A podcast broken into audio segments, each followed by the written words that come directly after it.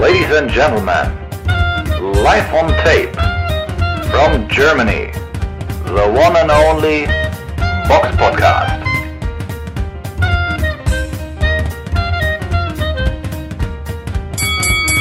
Hallo und herzlich willkommen zum Box Podcast Ausgabe 349.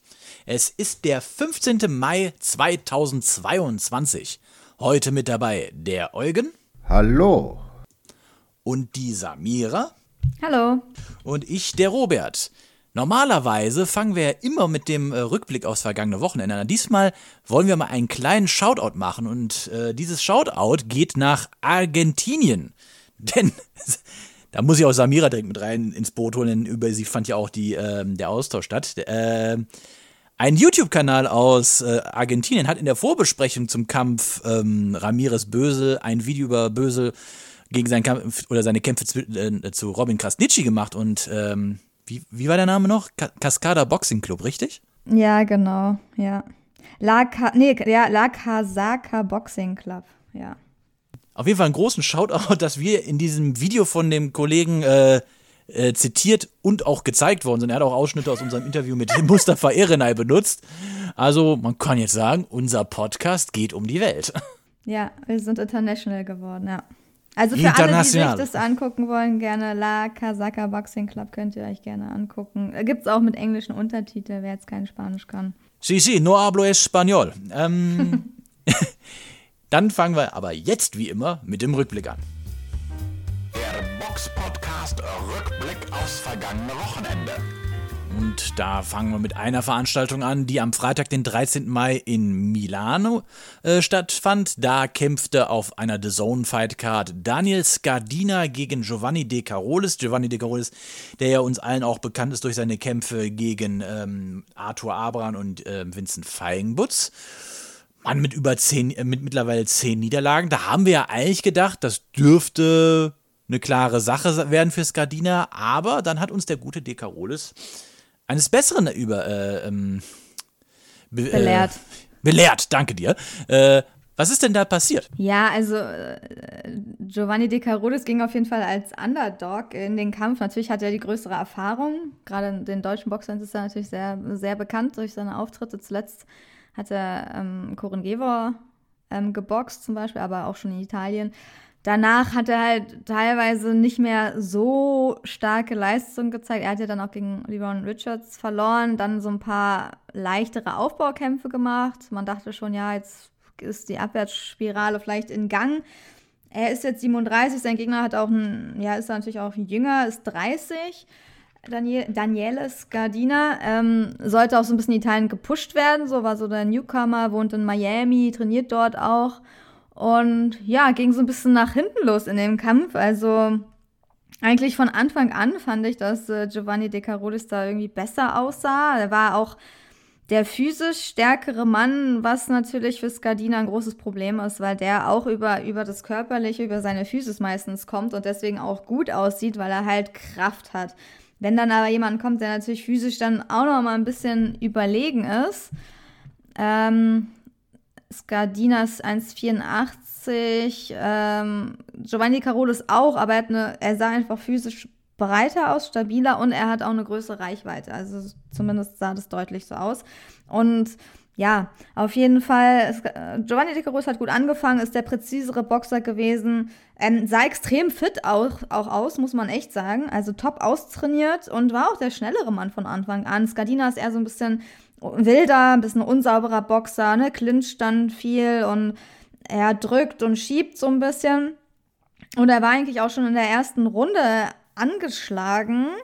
Und der Gong rettet ihm quasi dann schon vor einem, ja, Knockdown. Und ja, so, so, zog sich das dann so ein bisschen durch den Kampf. Also zweite, dritte, der kam ja zwar wieder, aber dritte Runde war eng, kann man auch Skandina geben, wenn man will, muss man aber auch nicht. Ich habe die alle Dekarodis gegeben, weil er einfach mit seinen Haken und so sah besser aus, war der präzisere Mann, auch wenn Skandina manchmal dann vielleicht ein bisschen mehr ak aktiver war. Aber die vierte Runde war auch nochmal sehr skandalträchtig, skandalös. Ähm, das war eine 10 zu 8 Runde. Es gab einen Knockdown für Skardina. Der wurde dann auch angezählt. Es war rechter Haken, linker Haken. Merkwürdig war auch die Leistung äh, von, von dem Referee. Also ich weiß auch nicht, was der da irgendwie gemacht hat. Er war ein bisschen verwirrt. Ich weiß auch gar nicht, ob da jetzt auch den Ringgong, es soll es irgendwie acht, also es waren noch acht Sekunden übrig sozusagen.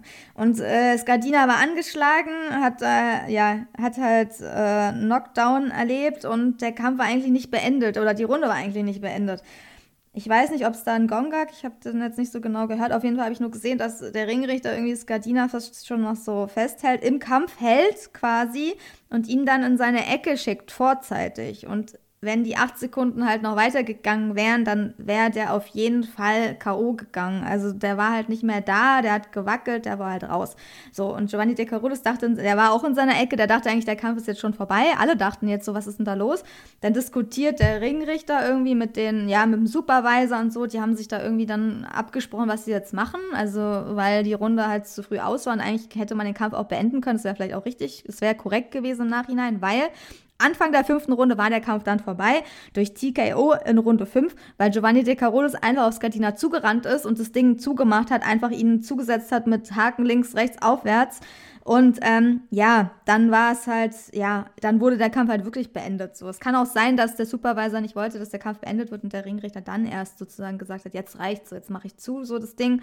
Auf jeden Fall wahrscheinlich Fight of the Year in Italien. Zwei bekannte, sehr bekannte Boxer und auch ein guter Kampf. Riesenüberraschung für Giovanni De Carolis. Er hat sich extrem gefreut und also, dass der da so oft Skardina anschlägt, also ich glaube, damit haben die wenigsten gerechnet, aber Ringrichterleistung unter aller Sau. Also, was der mit dem los ist, der hätte einfach den Kampf abbrechen müssen und fertig. Das war wirklich unnötig. Ein, man kann da sagen, so ein kleines Upset oder beziehungsweise äh, wir haben nicht damit gerechnet, dass Dekarolis diesen Kampf gewinnt. Auf der anderen Karte, die wir jetzt noch besprechen werden, war es ähnlich gewesen. Da war im schönen Paris eine Veranstaltung gewesen, die in äh, Frankreich auf France Canal Plus äh, übertragen wurde. Und da kämpfte im Hauptkampf Tony Joker gegen Martin Bercoli. Eugen. Wer hat denn da den Ring als äh, Sieger verlassen und war es der, mit dem alle gerechnet haben? Ja, also ich denke mal, die Mehrheit der Leute hat sicherlich äh, in Toni Joka den Favoriten in diesem Kampf gesehen. Aber Martin Baccoli ist sicherlich ein recht unterschätzter Mann, der jetzt auch nicht über unglaubliche Qualität verfügt, aber in diesem Kampf zerstörte er Toni Joka einfach nur. Also das, das Urteil lautet dann 92, 96, 94, 94 Draw und 93, 95. Und es gibt nicht ansatzweise den, den Kampfverlauf wieder. Also Bakoli hat ihn einfach nur überfallen und, und einfach nur brutal zerstört. Also dass, dass Joka, der überhaupt über die Runden gekommen ist, ist erstaunlich. Aber es zeigt so ein bisschen auf, ja, was man von Toni Joka immer so ein bisschen auch schon da, lange dachte, dass er einfach so ein bisschen fragil ist. Und wenn er dann wirklich mal auf Hard-Hitter trifft oder Leute ein bisschen härter schlagen, oder bekommt er Probleme. Und genau das hat man in diesem Kampf auch gesehen. Und man muss da schon fast sagen, dass da eins der Top-Talente im Heavyweight, ich meine, der Junge ist immer ein Olympiasieger, einfach nur, äh, ja, exposed wurde, ne? Also der wurde vorgeführt. Und ich sehe da jetzt nach diesem Kampf, muss man einfach auch ganz klar sagen, kann, kann man da in, in Toni Joka einfach auch keinen wirklich zukünftigen Weltmeister mehr sehen. Vielleicht in irgendeiner Konstellation, die, die leicht ist oder so. Aber so wirklich die, die Spitze des Heavyweights angreifen, ich glaube, da kann man Haken hintermachen bei seiner Karriere. Also wie das gegen andere Hardhitter ausgehen soll oder gut gehen soll, ich kann es mir schwer vorstellen. Das Wobei Bacoli ja jetzt auch nicht so der super Hard-Hitter ist. Schon Nein, über dem Durchschnitt, aber jetzt kein, auch, ne? ja, so Mürber halt, würde ich eher schon ja, sagen, ja, oder? Ja, ja, genau. Äh, ähnlich so, so ein schließlicher Typ, aber so ein bisschen unorthodox und aber dass er den so, so vorführt, damit ja, war so eigentlich auch nicht zu rechnen. Ne? Und das ist schon, schon Hammer gewesen. Und damit fällt natürlich jetzt der gute Toni Joka ja steil runter. Und ich glaube, man weiß ziemlich genau jetzt, was man zu erwarten hat von ihm. Gegen Leute mit wenig Punching Power wird er noch bestehen können, aber ein bisschen unorthodoxe Hardhitter, das sehe ich auch in Zukunft massive, massive Probleme. Und die Punktrichter, das Urteil war natürlich nicht ein einziger Skandal. Ne? Also da hat ich, Joka hat äh, in Wahrheit wahrscheinlich kaum eine Runde gewonnen und klar kämpft, wertet man da stark für den Heimboxer und Joka wollte man vielleicht auch noch ein bisschen das Boxen in Frankreich wieder, wieder groß machen, aber so wird es nichts. Meinst du, es lag auch ein bisschen am Gewicht? Weil ich habe gerade gesehen, Toni Joka wog ja schon ein bisschen einiges weniger mit 109,6 Kilo und Martin Baccoli 125,1. Das ist natürlich ein Riesenunterschied. ja. Hat man da irgendwas gesagt? Toni Joka hat ja meistens auch Gegner, die zumindest ein bisschen leichter waren, eher in seine Richtung gingen. Also meinst du, das lag auch daran, dass einfach so diese Physis für ihn echt ein großes Problem war? Ach, weiß ich gar nicht. Ich meine, Baccoli ist ja schon echt wirkte schon auch im Ring noch kleiner. Ich meine, er ist bei Boxrec mit 1,98 angegeben, aber ob er, das, ob er die wirklich ist, würde ich auch mal bezweifeln. Nein, ich glaube, so und so klein sind seine Gegner auch nicht gewesen. Irgendwie Dimitrenko oder sowas ist ja auch kein Zwerg, nur das sind ja alles Leute. Ja, auch, auch jetzt du Haupas oder, oder solche Typen wie Peter Milasch oder so, das sind ja alles keine, keine wirklichen großen Herausforderungen. So körperlich große Leute, aber aber vom Style her doch sehr passend. Auch Christian Hammer sicherlich als nicht besonders hartschlagender Mann ist sicherlich auch sehr passend gewesen für ihn. Aber da zeigt sich dann halt auch wie so oft bei den Amateuren, die auch wirklich Weltklasse sind, wenn da der Skill der Nehmerqualitäten nicht vorhanden ist, dann, dann wird das nichts. Und man selber halt auch keine, keine atemberaubende Punching Power hat, die ich Toni Joka jetzt auch nicht unterstellen würde. Und da ist große Schwierigkeiten, sich da auf ihn zukommen. Also ich kann mir nicht vorstellen, dass es noch groß was wird mit ihm. Also, als, also vielleicht so im europäischen Kontext, aber so weltweit schwierig, schwierig. Eine weitere Veranstaltung, ich denke auch sportlich mit auch die größte Veranstaltung, kann man sagen, war, fand am Samstag, den 14. Mai im Dignity Health Sports Park in Carson, California statt. Da war eine Veranstaltung von Tom Brown. Zu sehen war sie auf Panama RPC Channel 4 und USA Showtime. Da kämpfte im Rematch Jermel Charlo gegen Brian Carlos Castano um nichts geringer als um sämtliche Titel im Superweltergewicht und ähm, das Rematch, äh, das, der erste Kampf war ja nicht ganz unumstritten und ähm, konnte in diesem Kampf vieles gerade gerückt werden, Eugen. Ich fand es schon. Also Charlo hat ja schon mal bewiesen, dass er Rematches kann ne, gegen Harrison. Und jetzt fand ich ihn doch relativ überzeugend gegen Castagno im Rückkampf. Und den ersten hat er wahrscheinlich schon verloren, aber gestern, das, das war schon eine, schon eine sehr, sehr ordentliche Leistung. Also ich fand ihn körperlich sehr gut trainiert, also sehr athletisch wirkte er, also deutlich athletischer als im ersten Kampf. Und das, da, da passte sehr, sehr viel. Und Castagno fand ich insgesamt, natürlich war der Mann engagiert, auch effizient in seinen Bewegungen, aber von den Händen, von, vom Trefferbild her, fand ich, konnte er wirklich nur sehr unpräzise treffen. Und, und wenn schöne Hände mal durchkamen, waren die immer so halb drin. Also da hat es nicht so wirklich eingeschlagen bei Charlo. Ich weiß nicht, ob das vielleicht so ein bisschen Pech war, Unvermögen oder mangelnde Form, vielleicht nicht so ganz wie vom ersten Kampf. Aber ich fand, er, er traf schon okay, aber nicht wirklich präzise. Und das hat, hat er ja nicht so riesigen Damage anrichten können. Charlo hatte natürlich auch seine Momente, wo er offen war, wo er Hände genommen hat, aber die waren nie so richtig voll drin oder dass es so große Wirkung zeigte. Und insgesamt finde ich ihn schon, weil der aktivere und auch attraktivere Mann im Ring und hat dann natürlich auch die Mehrheit der Runden für mich zumindest. Viele waren eng natürlich, aber knapp, aber klar gewonnen, die Runden, und hat ihn einfach hinten raus dann, dann zerstört. Auch wenn er, finde ich, immer noch ja, deutliche Schwächen gezeigt hat, der gute Charlo. Ich würde ihn, ja, es gibt ja die Diskussion, ob er vielleicht gegen Tim Siu kämpft oder so, auch, auch Madrimov wäre wär fantastisches, äh, fantastischer Gegner demnächst. Also, aber ich denke, Tim Siu ist schon sehr realistisch, aber ich persönlich sehe da den Siu schon als knappen Favoriten, weil Restlos überzeugt hat mich der Charlo, muss ich sagen, nicht. Und er ist auch nicht für mich in der Pound-for-Pound-Liste sehr weit vorne. Also ich würde den Stand heute wahrscheinlich nicht mal in den Top 10 haben. Manche mögen es haben, aber ich sehe ihn da nicht.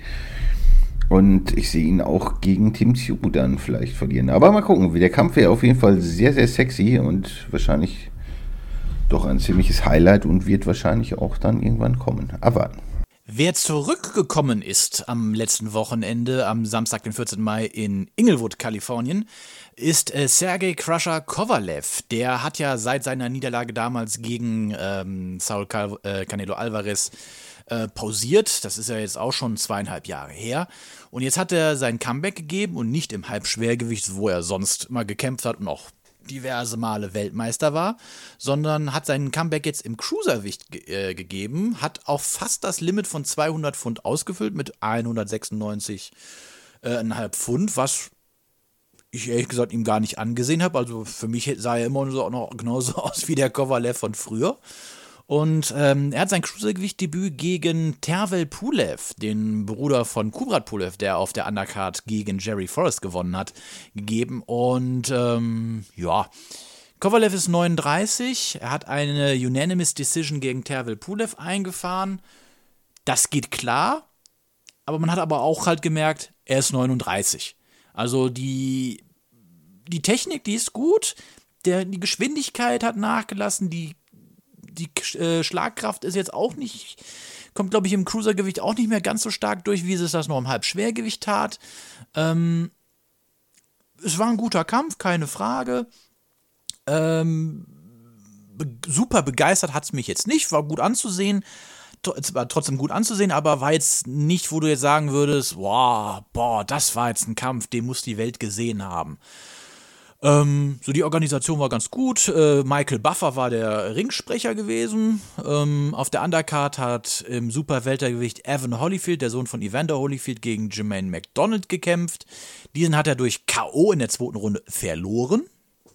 Wahrscheinlich hat man sich das äh, in der Phase des Aufbaus auch ein bisschen anders vorgestellt, aber gut, an, an äh, Niederlagen können auch viele wachsen. Auch gerade da müssen wir jetzt, glaube ich, auch drauf eingehen.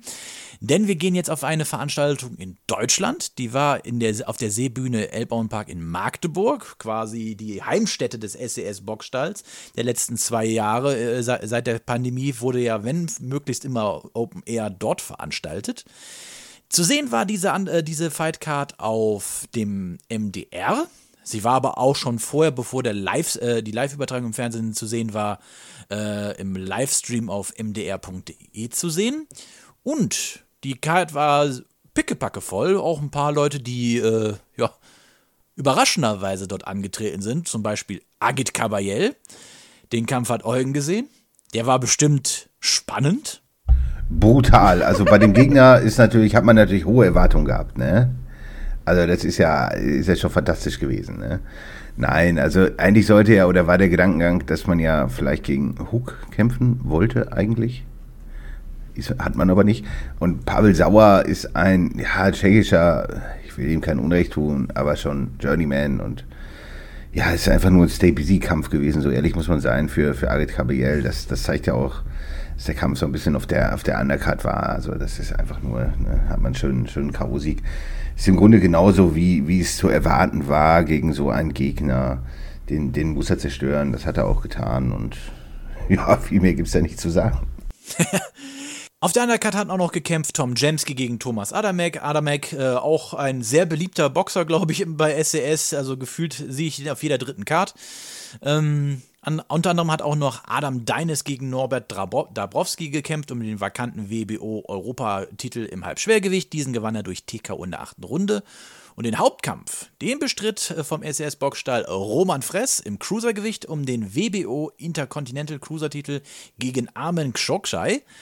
Und ähm, hm, der wird, ich glaube, der Kampf reiht sich auch so in die Sparte der anderen Kämpfe, die wir eben schon besprochen haben, ein, bis auf Sergei Kovalev. In die, und zwar die Sparte, das hat man sich anders vorgestellt. Ich denke, so kann man zusammenfassen, oder Samira? Ja, wir können ja noch ein bisschen mehr auf den Kampf eingehen. Also. Ja, da, da, das, da, das, das sowieso, das sowieso. Also anders vorgestellt wir. auf jeden Fall. Also Roman Fress, wobei der Gegner hat ja schon angekündigt, ich glaube Jojai wurde er da immer ausgesprochen, dass er mit Ambition eines K.O.-Siegs dahin gekommen ist. Also der hat sich ein K.O. vorgenommen, hat dann nicht so geklappt, aber Also sein Kampfstil hat Roman Fress ziemlich arg in Bedrängnis gebracht oder unter Druck gesetzt und er kam damit echt nicht so gut klar. Also Fress hat ganz gut angefangen, er ist ja auch ziemlich groß, ne, 1,91, war der größere Mann, auch der technisch besser ausgebildete, so präzisere Mann. Kölling war da im Postfight-Interview, hat dann die Kämpfe im MDR kommentiert. Das fand ich ganz sympathisch. Also hat er gut gemacht, auch sehr ehrlich. Und ähm, ja, also Fress hat eigentlich schon ab der zweiten Runde ein bisschen Probleme gehabt, weil es da schon enger wurde. Und dann die erste Runde für Jojai war bei mir dann die dritte. Und dann hat er sich aber recht viele Runden ähm, bei mir gesichert, weil er einfach diesen Vorwärtsgang hat und echt eine super Kondition. Also der ist dem die ganze Zeit hinterhergelaufen, ist marschiert nach vorne, hat Druck gemacht, hat Roman Fress mit harten Händen, mit Haken eingedeckt, auch teilweise auch natürlich getroffen und Fress sah ziemlich hilflos manchmal so ein bisschen aus. Also so ein bisschen, der war dann schon ein bisschen beeindruckt ich meine, du, wie du ja schon sagst, der hat ja auch gut ausgeschenkt und äh, so mhm. in der mhm. vierten Runde die Schwellung, die der da an der Stirn hatte, das war schon. War eine also wie der Kommentator sagt, das war, das war schon ja, der, eine Beule. Der, Kommentator, der Kommentator sagt, das war ein richtiges Horn. Ja, also, das war wirklich. Also, dem wirklich ist da wirklich krass. ein Horn gewachsen. Also, also Hut ab an den Cutman, der hat das ja im Laufe des Kampfes dann wirklich gut weggedrückt bekommen. Also insgesamt muss man sagen, dass Roman Fress äh, einfach teilweise wirklich jetzt nicht, das soll jetzt nicht abwertend klingen, aber er sah halt nicht aus wie ein Profiboxer, sondern wie ein Amateurboxer und Jojai sah halt aus wie ein Profiboxer. Ne? Das ist halt so ein bisschen. Ihm haben halt die Mittel gefehlt, so. Der hat seinen Jab nicht mehr eingesetzt, so. Da dachte man so, ja, kann er jetzt nicht mit dem Druck umgehen? Er kann irgendwie nur lang boxen und er kann irgendwie nicht so ein bisschen, ja, diesen Stil mitgehen, sondern halt nur ein, eine Art Boxen, so ein Stil. Und wenn das nicht funktioniert, nämlich es hat nicht funktioniert, er konnte mit seinem Jab halt Jojai nicht auf Distanz halten, ist dann immer in den Infight naheste Halbdistanz gegangen, wo er auch nach ähm, Enrico Kölling, Zitat, ähm, Fress sieht in der, in der Halbdistanz kacke aus, ja, sah, sah wirklich kacke aus in der Halbdistanz, gar nicht sein Ding so. Und wenn du den halt nicht weghalten kannst mit deinem Jab, dann bist du die ganze Zeit in der Distanz von deinem Gegner und siehst echt schlecht aus. Also er hat sich natürlich dann trotzdem noch ein paar Runden, bei mir die sechste habe ich Fress noch gegeben und die neunte, aber die anderen hat bei mir dann Jojai gewonnen. Das war ein sehr enger Kampf, enger Fight, deswegen hatte ich auch ein bisschen äh, Bammel dann bei der Urteilsverkündung. Mhm. Ähm, ich habe den Kampf 94, 96 für Jojai gepunktet und ich war froh, das, also ich bin nicht froh, dass Roman Frester irgendwie verloren hat oder so, aber dass der Bessere gewonnen hat, war ich froh. Die Ring, der Punktrichter haben 92, 98, 94, 96 und 96, 94, also eine Split Decision für den richtigen Mann Jojai ähm, gepunktet und da war ich einfach schon erfreut, weil einfach, ja, das ist einfach der richtige, der bessere Mann an diesem Tag dann einfach gewonnen hat. Ein WBO Interkontinentaltitel im äh, Cruisergewicht an Joja, den Underdog. Also ist schon krass aus Nürnberg, Kosovare. Ähm, ja, ziemliche Überraschung. Und Stieglitz war auch ziemlich enttäuscht so in der Ecke. Fress auf den muss ich gleich, auf den muss ich auch gleich zu sprechen ja, kommen. Mach mal. Mach da habe ich nämlich, da habe ich Fragen. Da habe ich Fragen. Weil, äh, auf mich wirkte Roman, also Roman Fress hat ja gute Anlagen. Der, der kann ja boxen, aber ich führt, auf mich wirkte der so ein bisschen hilflos in Form von so führungslos. So, der wusste nicht, was er tun sollte. Und ich, dann hat man ja auch oftmals gesehen, wie er in der Ecke saß und äh, Robert Stieglitz ihm Ansagen gemacht hat. Und ich meine, Roman Fress hat in den, in, der, in den Runden ordentlich Schläge kassiert. Ich saß nur auf meiner Couch und habe eine Cola getrunken und ich habe äh, Stieglitz nicht verstanden. Ich wusste wirklich teilweise gar nicht, was will der denn? Was will der dem denn jetzt sagen? Äh, geh hin, mach! Mach Hand. Und, und, nur so Wortfetzen, wo ich dann auch so teilweise sage, was, was ist denn da jetzt die, äh, die, ähm, was ist denn da jetzt die Linie? Irgendwann hatte sich ja teilweise sogar Dirk Jemski, der ja den Cornerman machte, mit eingeschaltet und sagte, komm, mach jetzt nicht nur Einzelhände, mach mal direkt Dreierkombination, drei, vier Fürhand und direkt hinterher setzen. Und, und äh, Stiglitz, ja, genau, mach Einzelhand. Ja, es war, also. Ist ist eine, ist, gut, es ist eine Sprachbarriere, keine Frage. Äh, da, da, will ich auch jetzt nicht drauf rauf rumreiten, aber ich weiß nicht, ob, ob Stieglitz der, der richtige Trainer für Roman Fress ist. Ja, ich weiß, sie arbeiten ja schon eine Zeit zusammen. Ich weiß nicht, ob man das jetzt seine Leistung jetzt so auf den Trainer schieben kann. Ich weiß nicht. Natürlich, erstmal Nein. wissen wir nicht, wie die sonst immer miteinander kommunizieren. Ich meine, die kennen sich ja auch. Die, da, man versteht sich ja dann auch. Du weißt ja, wie dann jemand spricht. Du weißt, was der meint, auch wenn er nur ein Wort sagt. Du weißt ja im Endeffekt, was der von dir will. So. Die andere Frage ist immer, ob du das umsetzen kannst. Oft bist du in der Ecke, du weißt eigentlich, was du machen könntest, solltest, aber kriegst du halt trotzdem nicht hin. So. Ich glaube, das war eher so ein Kampf. Und äh, ich glaube, es war auch nicht so sonderlich hilfreich, weil, ja, Jamski hat sich dann eingeschaltet, aber sie haben dann halt auch beide ein bisschen was anderes gesagt. Der eine hat dann gesagt, du sollst zwei Ja. Hände machen, Stieglitz.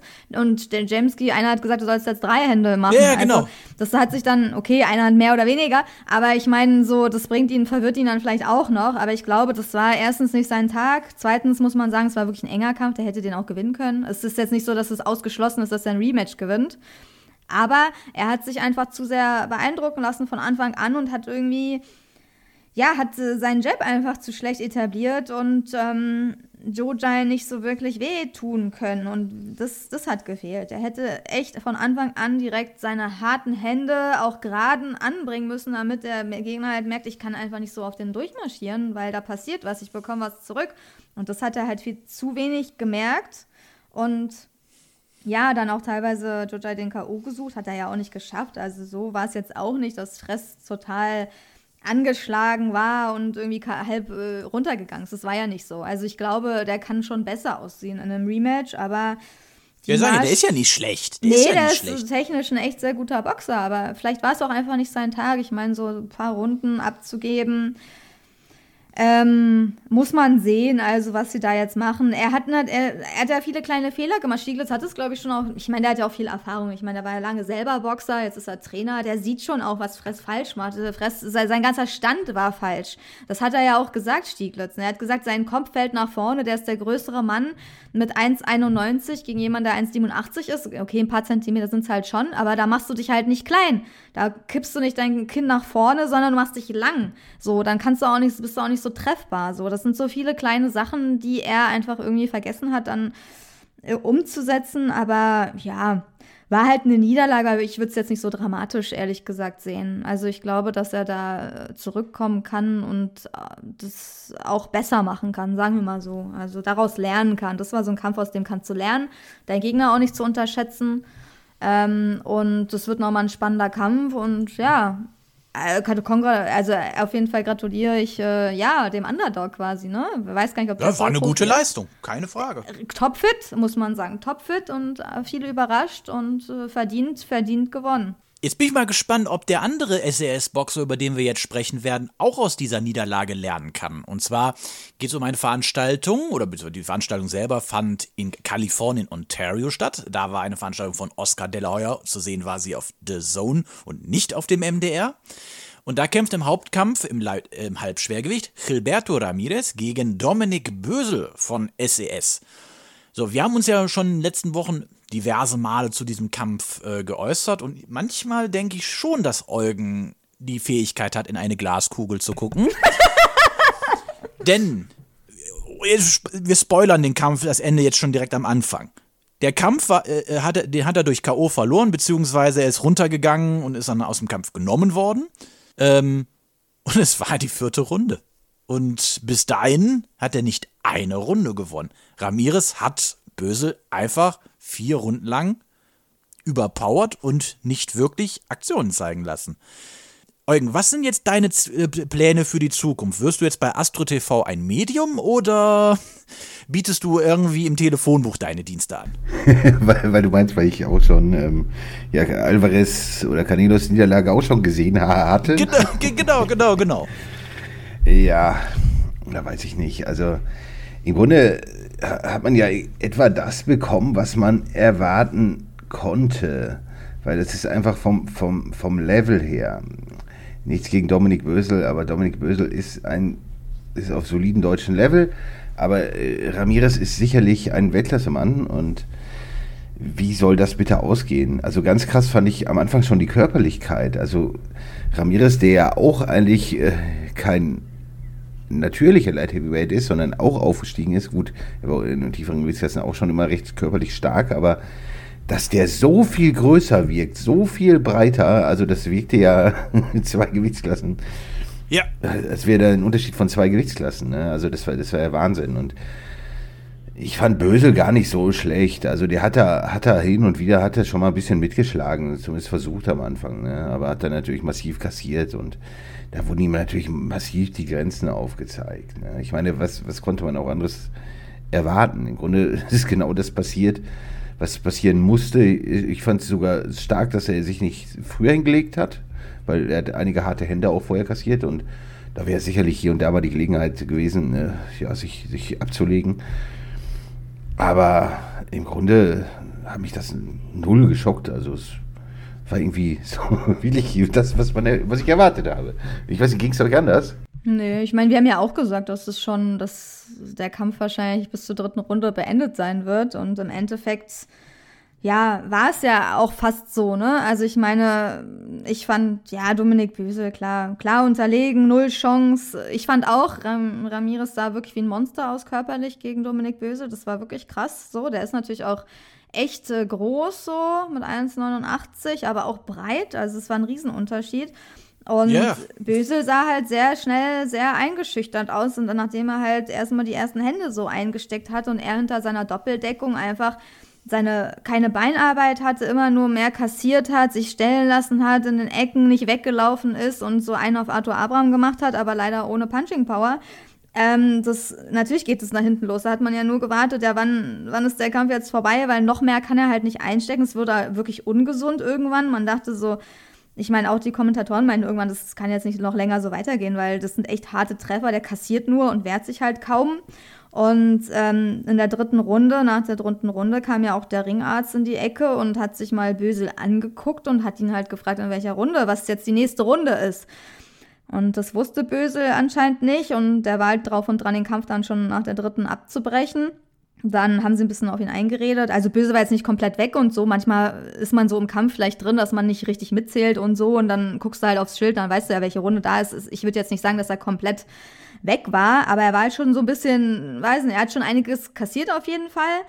Und dann in der vierten, ja, war es dann halt auch vorbei. Nach dem Körpertreffer, hat der Ringrichter dann sofort abgebrochen, weil er halt auch schon, ja, durch den Arzt so darauf hingewiesen wurde quasi. Und es war auch korrekt, also man hätte die vierte Runde auch gar nicht unbedingt noch antreten müssen es war einfach eine krasse Unterlegenheit und sowas braucht man halt. Also ich weiß nicht, ich kann das natürlich auch irgendwie verstehen, aber eigentlich so sportlich gesehen braucht man so einen Kampf nicht, weil wir hätten den Kampf halt auch so eintragen können bei Boxrec, so ohne dass wir den sehen. Ne? So das Ergebnis hätten wir K.O.-Sieg, äh, Ramirez ähm, bis Runde drei, vier, so haben ja alle fast getippt und Klar, das ist sein Job, wurde dann gesagt. Bösel ist Profiboxer.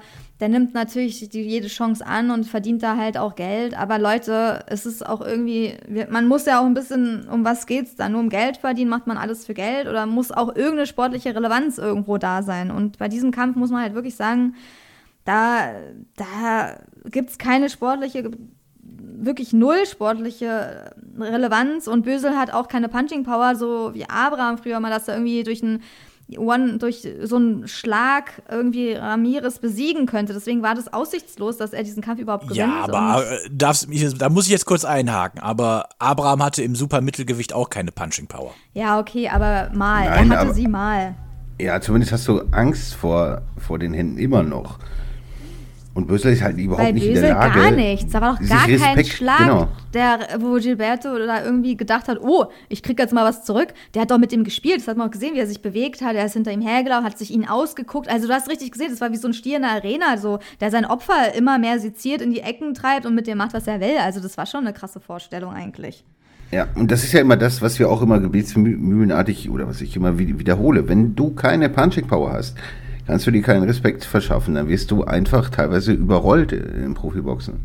Und vielleicht geht das im Amateursport noch ein paar Runden gut, aber beim Profiboxen, du wirst überfallen, du wirst überrollt in drei Minuten Runden. Das ist, du bist, du bist quasi chancenlos. Was, was willst du denn da groß reißen, wenn du keine Punching Power hast?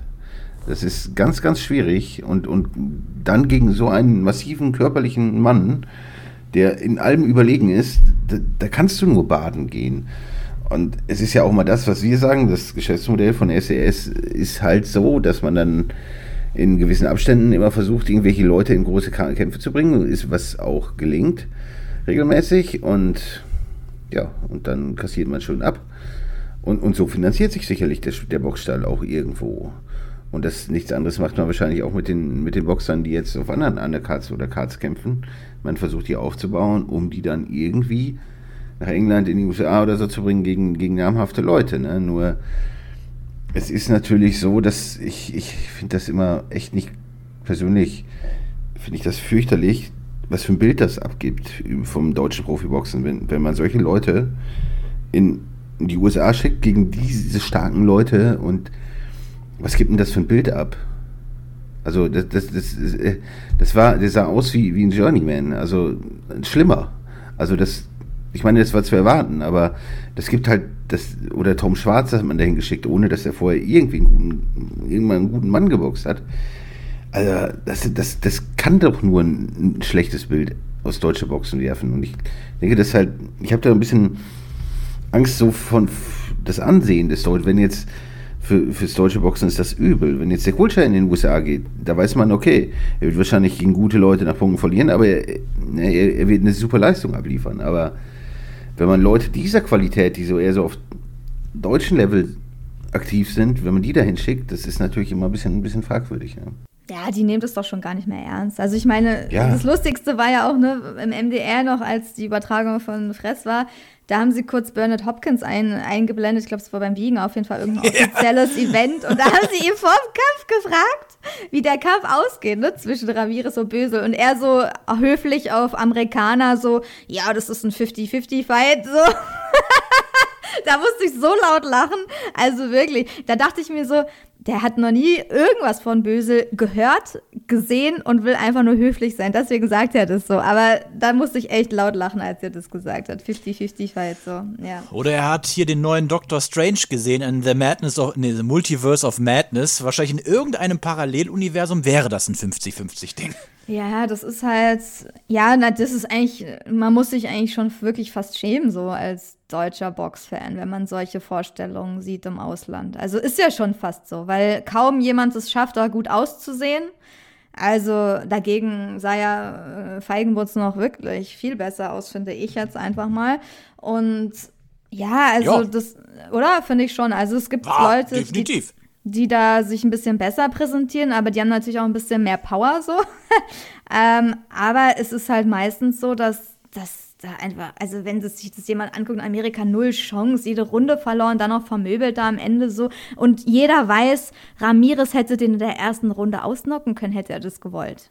Das ist, das ist ja auch das Schlimme. Man weiß eigentlich, der Kampf hätte noch schneller zu Ende sein können. Wenn er ein bisschen, wenn er es drauf angelegt hätte, dann wäre der Kampf sofort ausgegangen, ausgewesen. So. Eben. also ist halt Ramirez halt ist nicht der Überpuncher, der ist ein guter Puncher, aber nicht ein Überpuncher. Und du hast ja gesehen, der ist ja vor allem mit vielen schnellen Händen gekommen und hat da gar nicht so, so viel Power reingesetzt. Aber du hast ja trotzdem gesehen, dass das schon ausgereicht hat, um einen Eindruck hinter zu hinterlassen man kann natürlich immer sagen, ja, ja, man muss halt jeden Kampf annehmen, aber irgendwie, ich weiß nicht, ich würde das in Frage stellen, dass man das muss, ehrlich gesagt. Da geht es einfach nur, dass das Geld mitgenommen werden will, aber nur weil du mal ein Profiboxer ist, heißt es das nicht, dass du dich gegen jeden da reinstellen musst, wenn vielleicht du auch eine Karriere woanders weiterfahren kannst, wo du auch vielleicht weniger Geld verdienst, aber was dich persönlich und sportlich weiterbringt, weil ich glaube nicht, dass Bösel von so einem Kampf so viel mitnimmt. Außer, dass er sieht, er ist komplett in der Welt total unterlegen, falls er es nicht vorher schon wusste. Eigentlich muss er es vorher schon gemerkt haben gegen Karo Murat. Warum macht er nicht ein Rematch gegen, gegen Karo Murat, der jetzt auch wieder in den Ring steigt? Das wäre vielleicht, aus so einem Kämpfen würde er ja, glaube ich, mehr lernen, als demontiert werden. Oder gegen Krasnitschi soll er doch solche Kämpfe machen, wo er auch wirklich mithalten kann, wo, wo, wo er wirklich irgendwie da was zeigen kann. Aber so, wo du jede Runde verlierst, was, das bringt dir gar nichts sportlich. Du bist einfach komplett unterlegen, demotiviert und ähm, vielleicht schadet es ihm sogar jetzt noch im weiteren Verlauf, auch wenn er in Deutschland weiter boxt, weil er einfach psychisch dann das vielleicht nicht so gut verarbeitet. Also ich halte davon nichts. Wenn du komplett unterlegen bist, kannst du aus solchen Kämpfen fast nichts lernen. Außer, dass du keine Power hast und das wusste er vielleicht schon vorher. Da gehe ich jetzt auch mal direkt noch drauf ein. Ich denke mal, also du, du hast da auch einen guten Punkt angesprochen. Also ich will auf zwei Punkte jetzt nochmal einsprechen. Einmal vom Eugen, einmal von dir. Ähm, nach der damaligen überraschenden K.O.-Niederlage gegen Krasnitschi hat er ja noch so einen Aufbaukampf äh, gemacht gegen Andrei Budera, den ja auch kein Schwein gesehen hat, den er durch eine Split-Decision gewonnen hat. Und es gibt ja Fotos von diesem Kampf, wo erstmal Budera mit dem Arm äh, vom Ringrichter nach oben gehalten wurde. Falls du dich noch dran Oh erinnerst. Mann, äh, ja. kein Schwein hat diesen Kampf gesehen, also da können wir jetzt auch nichts zu sagen. So, dann haben wir natürlich den umstrittenen Kampf von Krasni äh, Krasnitschi Bösel 2, der jetzt auch, sagen wir mal so, jetzt nicht so, so gut ankam beim Publikum. So, und jetzt hat er natürlich den Kampf verloren. Also du wirst, es ging jetzt um de, bei dem Kampf wohl nicht um den IBO-Titel. Ich weiß nicht, ob er nach wie vor Träger davon ist ähm, oder ob er jetzt im nächsten Kampf dann wieder gegen irgendeinen Georgier oder dergleichen dann nochmal eine Titelverteidigung machen kann. Weiß ich nicht. Ist jetzt auch egal, weil Eugen. Nee, es war ein DBA-Ausscheidungskampf, ne? Für einen Fight gegen Genau. Bivol. Ja, Also, dann, gut, dann ja. kann es ja, nicht- dann kann's ja gar nicht um den IBO-Titel Ja, gehen. genau. Denn, ja- also den Titel hat er dann noch. also, ich liebe das, wenn man, wenn man, ich liebe das ja so, wenn man die, so die Namen von Bivol oder Kovalev oder so, wenn man die, die überhaupt in den Mund nimmt, so in, in dem Kontext.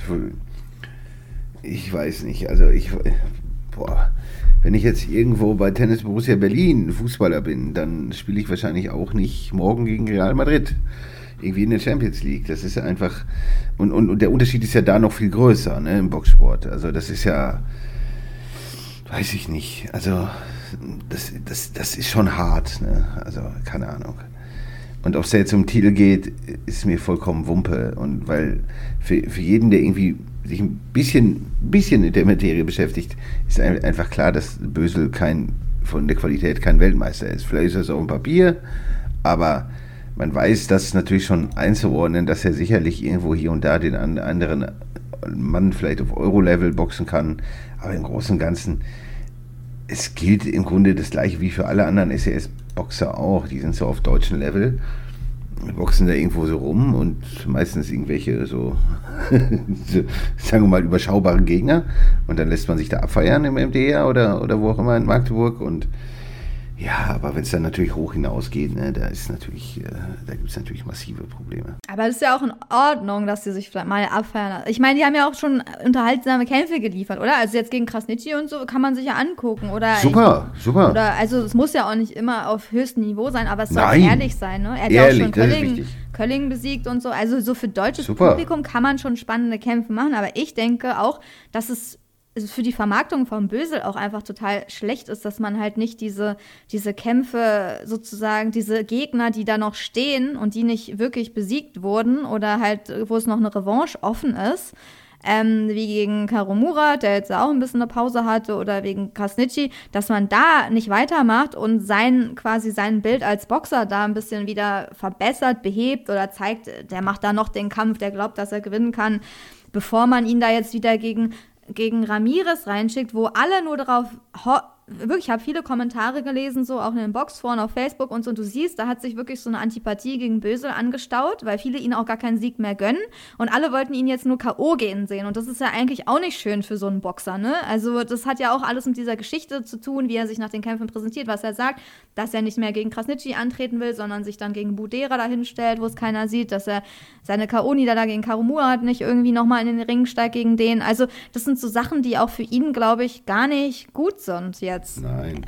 Aber das ist auch einfach, er hat gesagt, äh, es ist nicht sein, sein Level eigentlich. Ne? Ich meine, Krasnicki hat ihn einmal auch K.O. geschlagen, das zweite Mal besiegt und, und Karo Murat ist überhaupt nicht sein. Also, das ist eigentlich nicht seine Liga. Ne? Und so, so ehrlich muss man wahrscheinlich sein, dass er einfach so irgendwo. Vielleicht wäre so ein Kampf, was ich mir vorstellen könnte, vielleicht gegen Sturm oder sowas in Deutschland. Also sowas, sowas wäre vielleicht ganz Das interessant. stimmt.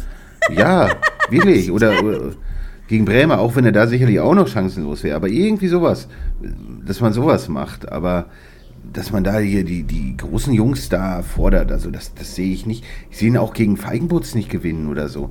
Alles so, so diese Leute, die ein bisschen mehr. Power haben, unangenehm sind. Ganz schwierig, ganz schwierig. Aber vielleicht irgendwie so ein Stahlduell gegen Deines oder so, auch das wird nicht leicht. Das verliert er, glaube ich. Also ich will mal Jamski zitieren. Jamski hat gesagt, das verliert er durch K.O. gegen Adam Deines und ich glaube das langsam ehrlich gesagt auch. Also Und Jemski war mal der Trainer von ihm. Aber ja, ich, und er kennt die Power und so ein Deines ist halt ein richtig Power. Der hat Ja, Power und das wird, äh, das kann Bösel nicht ablange. Also das wird äh, Ja. ganz böse den Enden. Ja, aber grad, man denkt, ich denke mal, Bösel ist halt aber auch irgendwie, irgendwie ein Zugpferd, in An Klammer auf, gewesen, Klammer zu. Und da hat man den halt auch besch äh, mit beschützt und vielleicht jetzt nochmal auf das, was Eugen auch angesprochen hat. Ja, du hast halt, aber wen hast du denn jetzt hier überhaupt noch in dem Boxstall, mit dem du wirklich Geld verdienen kannst? Ich meine, das Geschäftsmodell, wie du ja schon gerade gesagt hast, scheint ja so zu sein, man baut jemanden irgendwie auf vor heimischem Publikum und dann, wenn der Rekord einigermaßen stimmt, werden die dann äh, nach Übersee oder über den Ärmelkanal geschickt und äh, werden verhauen für großes Geld.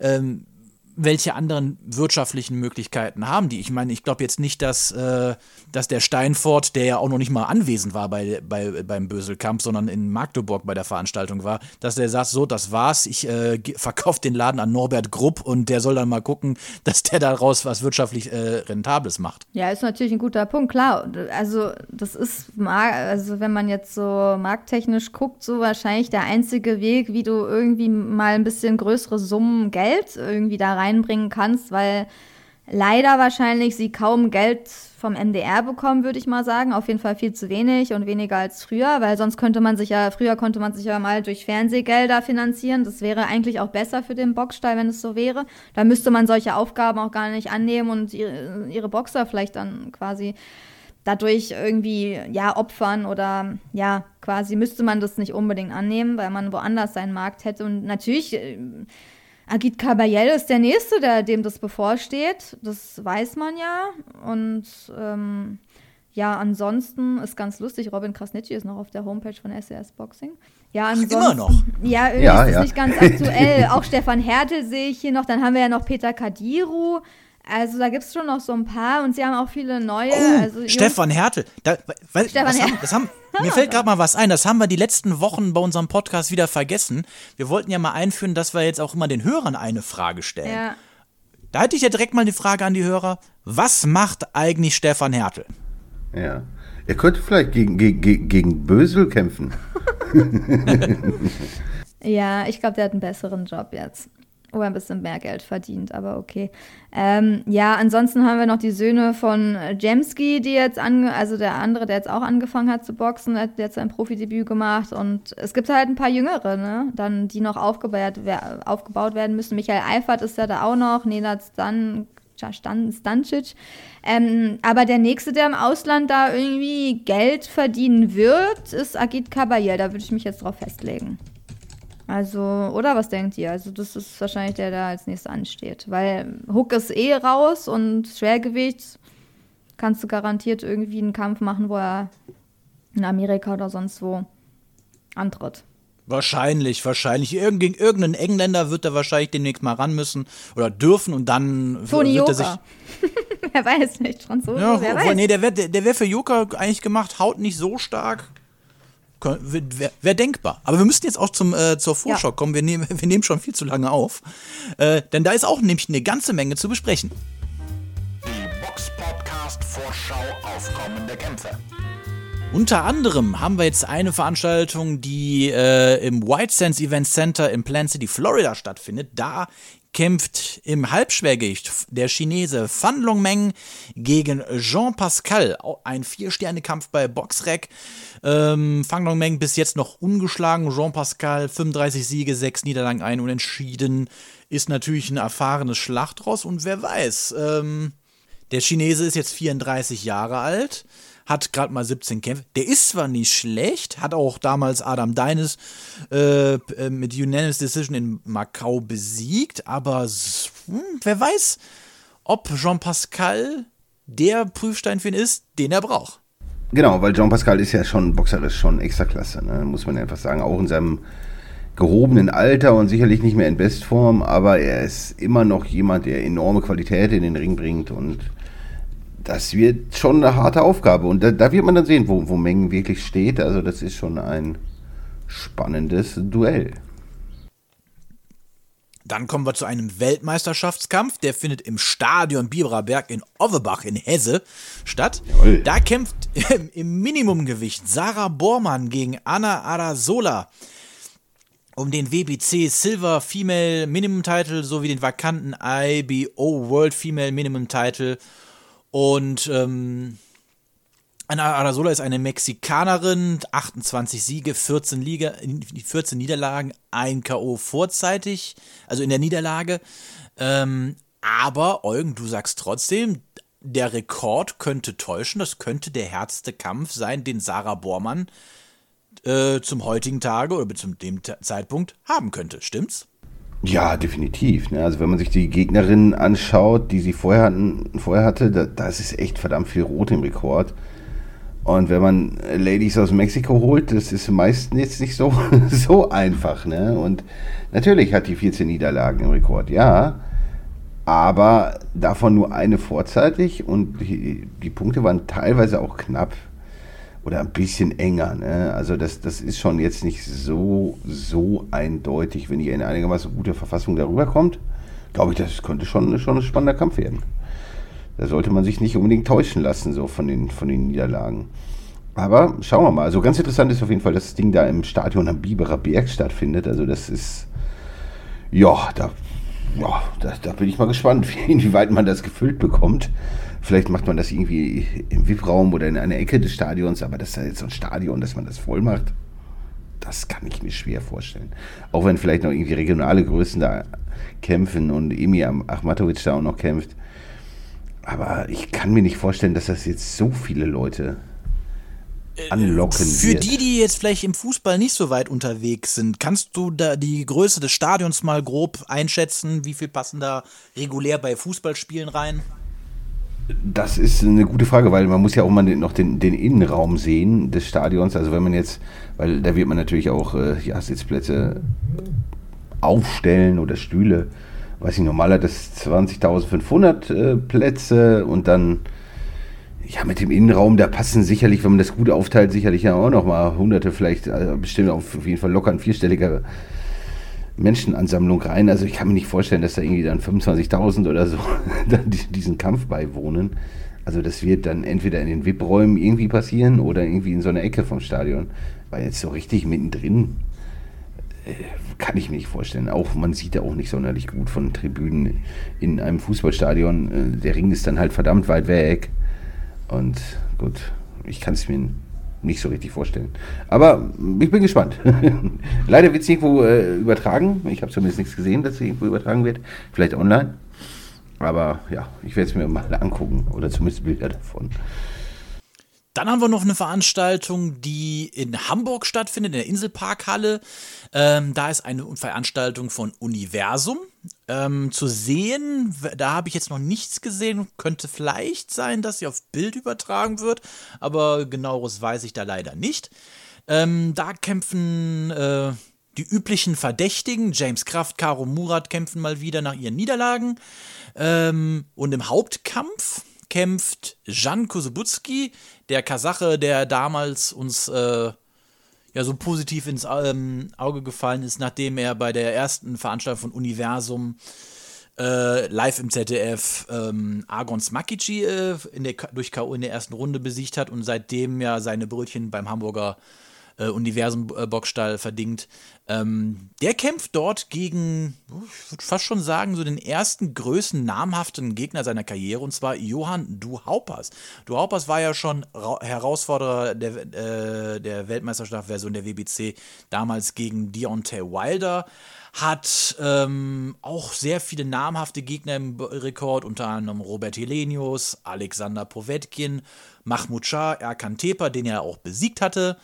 Ähm, aber man muss jetzt aber auch sagen, mit 41 Jahren und naja, auch so einer Reputation an Gegnern, muss man auch sagen, ist Joker, ach Quatsch, ist Joker, ähm, ist Duhaupas, auch wie man, kann man schon ganz sagen, ganz gut abgehangen. Und ich glaube jetzt nicht, dass er Jan Kusebutski gro vor große äh, Probleme stellen wird. Oder was glaubst du, Samira?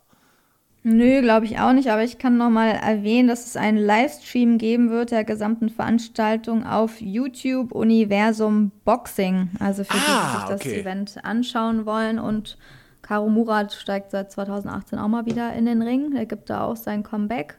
Ja. Ja, und, und du Haupers ist halt echt abgehangen, wie, wie du es schon sagtest. Also, das wird Kusebutski in, sag mal, maximal drei Runden erledigt haben.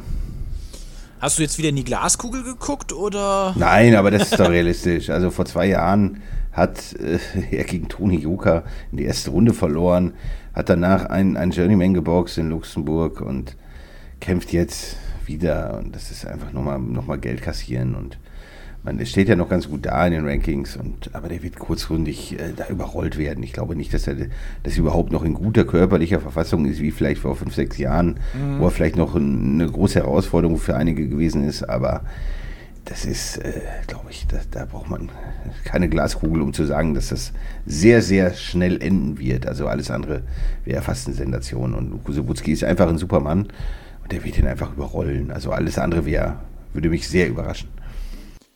Noch eine interessante Veranstaltung findet nächste Woche Samstag, den 21. Mai in London statt. Da kämpfen im Halbschwergewicht Joshua Boazzi ungeschlagen gegen Craig Richards. Nicht ungeschlagen, trotzdem guter Bo Boxer. Und Alan Barbic ungeschlagen gegen Adam Balski, nicht ungeschlagen. Ähm, ja, also für Barbic denke ich, sollte das äh, ein sehr machbares Ding sein. Ist ein Zwei-Sterne-Kampf. Äh, Joshua Buazzi gegen Craig Richards wird da schon etwas spannender werden, aber man kann uns überraschen lassen, wie dieser Kampf ausgehen wird. Ja, aber äh, das Wahrscheinlichste ist da wahrscheinlich auch einfach ein Punktsieg von Buazzi, ne? Würde ich jetzt einfach mal tippen. Aber wer weiß, ne?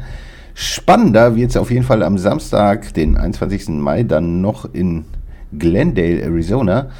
Da kämpft im Supermittelgewicht David Benavides gegen David Lemieux. Ja, Benavides schon einer der sehr aufstrebenden Jungs der Boxwelt und David Lemieux, ja, ein Mann mit schon vier Niederlagen. Allerdings äh, sind die Niederlagen eigentlich allesamt gegen, gegen Leute mit, mit ordentlich Qualität. Und er verfügt halt schon über ordentlich Punching Power, auch wenn er jetzt zuletzt nicht so gezeigt hat. Aber es sollte keine ganz große Herausforderung für den, den David Benavides werden. Also da muss er einfach drüber und muss das, muss das auch erledigen, ne? am besten auch vorzeitig, ne? um, um, um den Hype weiter zu, zu schüren, weil er ist sicherlich auch einer der wenigen Kandidaten, die vielleicht auch zum Beispiel mal für einen Canelo-Kampf in Frage kommen könnten. Damit schließen wir den, äh, die Vorschau ab und kommen zu den Hörerfragen. Zuhörer stellen Fragen und wir beantworten sie. Und da haben wir eine Frage bekommen, die, also, Chapeau, Chapeau an den Autor, sie, die ist wirklich gut. Wem möchtet ihr lieber in der Sauna begegnen? Seda Senator HC Ludger Inholte oder Winfried Spiering? oh Gott. Ah. da fällt die Auswahl. Also da ich heraus sagen, wie wär's damit? Beiden. ja, warum denn nicht? Ich denke, beide haben interessante Dinge zu erzählen sind beides äh, hübsche Männer. Und warum denn nicht? Also kann man das schon machen, ne? Also ich würde mich auf jeden Fall für Winne Spieringer entscheiden. Also erstmal, ja, keine Ahnung. Also wir können ja mal einordnen, Inhalte. Ludger HC Inholte kennt Senator HC. Genau, Senator. Senator HC Ludger Inholte ist von der LIB Box Promotion, die äh, mit Ludger Inholte gearbeitet hat. Und ähm, ja, Winne Spiering kennt man ja gerade so aus Berlin. Der ist ja ähm, auch. Ähm, der ist ja schon Jahrzehnte ist, ja, ist, der, ist der Hotelier, glaube ich, so, ne? Vom, vom Hintergrund. Äh, weiß ich jetzt gar nicht, ehrlich gesagt. Aber zumindest hat Winne Schwiering selbst schon geboxt und hat viel interessante ähm, sicher Erfahrungen gemacht. Mit, er hat früher mit Fritz Duning äh, trainiert in Greifswald und der hat einfach schon, der hat fast schon jeden wahrscheinlich getroffen, irgendwie in der deutschen Boxszene. Deswegen glaube ich, dass der einfach interessantere Sachen äh, zu erzählen hat. Außerdem ist es auch wahrscheinlicher, dass ich ihm äh, in Berliner Sauna begegnen würde. Also von der Nähe jetzt als ähm, ja. den Senator, den wird ihr vielleicht treffen. Und nicht Saunaclub, ne, sondern Sauna. Aber ich, ich stelle mir jetzt gerade echt so vor, irgendwann so der Eugen bei sich im, im Dörfchen geht in die Sauna, auf einmal kommt Ludger Inhold und Winfried Spieringer und sagt, ich habe gehört, du wolltest mit mir in die Sauna und guck dir dabei in die Augen. ja, warum nicht? Also ich hätte kein Problem mit. Äh, ja. Also ich keine Ahnung. Ich, keine Ahnung, mit dem einen kann man sich bestimmt auch überwachsen und Immobilien oder irgendwas ja, das unterhalten. Architekt, genau. Ja, also ich denke, ja. das sind beides Leute, mit, mit denen man sicherlich spannende Gespräche führen kann. Ne? Also Aber wenn Aber ihr wer euch entscheiden Sauna? los, jetzt für einen. Also ich kenn nehme den Senator. Okay, und Robert? Einer muss den Se ich, du, weil du den Wilfried nimmst, dann nehme ich den Senator. Und Robert, wen nimmst du? Boah, ich hatte ja eigentlich beide genommen, aber ist ich, ich tippe mich jetzt. Ich, ich beide glaube, ich glaube, ich glaube, das Lästermaul in mir siegt da. Ich würde dann doch den Inholte nehmen, einfach nur so in der Sauna so zu sitzen, so, so rüber zu gucken. Na, war wohl nix. Hm?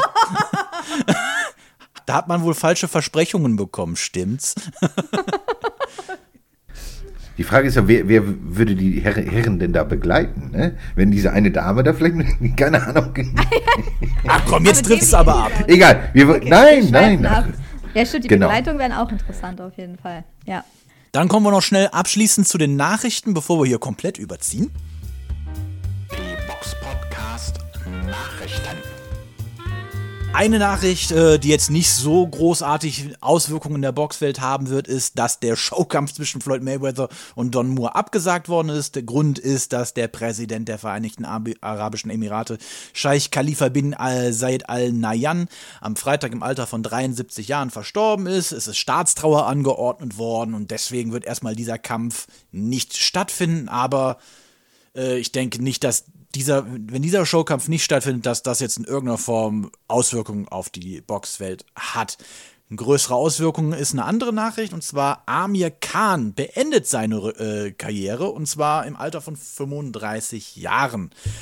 Äh, Amir Khan ist ja auch so einer, den wir auch schon jetzt sehr oft in, in unseren Podcasten auch schon besprochen haben und ähm, ja, was sagt ihr dazu? Äh, richtiger Zeitpunkt oder richtigen Zeitpunkt verpasst? Ja, schwer zu sagen. Ich meine, das Ding gegen Kell Brook musste man noch machen. Da konnte man in England doch noch sehr, sehr viele Leute hinter den Öfen hervorholen. Und ich glaube, es ist schon der richtige Zeitpunkt. Ne? Also, ich meine, vielleicht hätte er noch irgendwie einen so einen Abschiedskampf machen können, aber was hättest du da gewonnen, wenn er da irgendwie irgendwen verdrischt? So, ne? Und es ist relativ klar gewesen, finde ich auch bei ihm, dass, dass er im Welter dann auch am Ende eigentlich gar nichts mehr äh, hätte reißen können. Ich sehe sehe ihn auch nur noch irgendwie so auf, auf, ja, auf Euro-Level, wenn ich das hart sagen kann, da, wenn ich das so sagen darf. Und gegen Kell Brook, das war schon, schon eine echt üble Leistung. Und wenn er da wirklich noch in guter Form war, die Form, die er sich noch bringen kann, und mehr da einfach nicht geht, dann ist es die vollkommen richtige Entscheidung aufzuhören. Ich hatte, er wird sehr, sehr viel Geld verdient haben. Und ich denke, es ist, es ist dann durchaus sinnvoll, wenn man eh genug Geld hat, auch nicht sich nochmal irgendwie als Journeyman da noch ein paar Kämpfe zu machen oder so, weil realistisch hätte er wahrscheinlich eh gegen kaum noch wen Guten gewonnen und das ist schon, schon, schon vernünftig, dass er das jetzt so macht. Gut, damit schließen wir den Podcast ab. Wir hören uns dann beim nächsten Mal wieder. Bis dahin schreibt uns Nachrichten, stellt uns Fragen. Genau, dann beantworten wir auch vielleicht wieder mehr, weil wir haben ja echt viele Fragen, ne? Ja, wir können, wir sind mittlerweile ja echt an diesem äh, Punkt auch angekommen, wo wir auch einfach wirklich selektieren müssen, weil so viele Fragen kommen, dass wir uns da wirklich einzelne Fragen rauspicken. Und wenn euch interessiert, wen wir gerne mal, weil ich beim Bürgeramt treffen würden oder nicht in der Sauna treffen würden, keine Ahnung, äh, haut's immer raus. Ähm, Genau, wir, wir werden da auch noch drauf auf- eingehen, nur natürlich in Wochen, wo so viel passiert wie dieses Wochenende und so, so viel zu besprechen ist, da, da bleibt dann wenig Zeit, um die zu beantworten. Aber wir werden da noch drauf eingehen. Auf jeden Fall. Ähm, folgt uns bei YouTube, folgt uns bei Spotify, Apple Music, Instagram, Facebook und ähm, lasst ein Like da, das hilft uns auch ungemein. Ansonsten würde ich sagen, macht's gut, wir hören uns dann beim nächsten Mal und bleibt gesund. Tschüss. Ciao. Ciao. The one and only Box Podcast. New episodes every week. Follow us on Facebook, Instagram, YouTube, iTunes Music and Spotify. Boxpodcast.de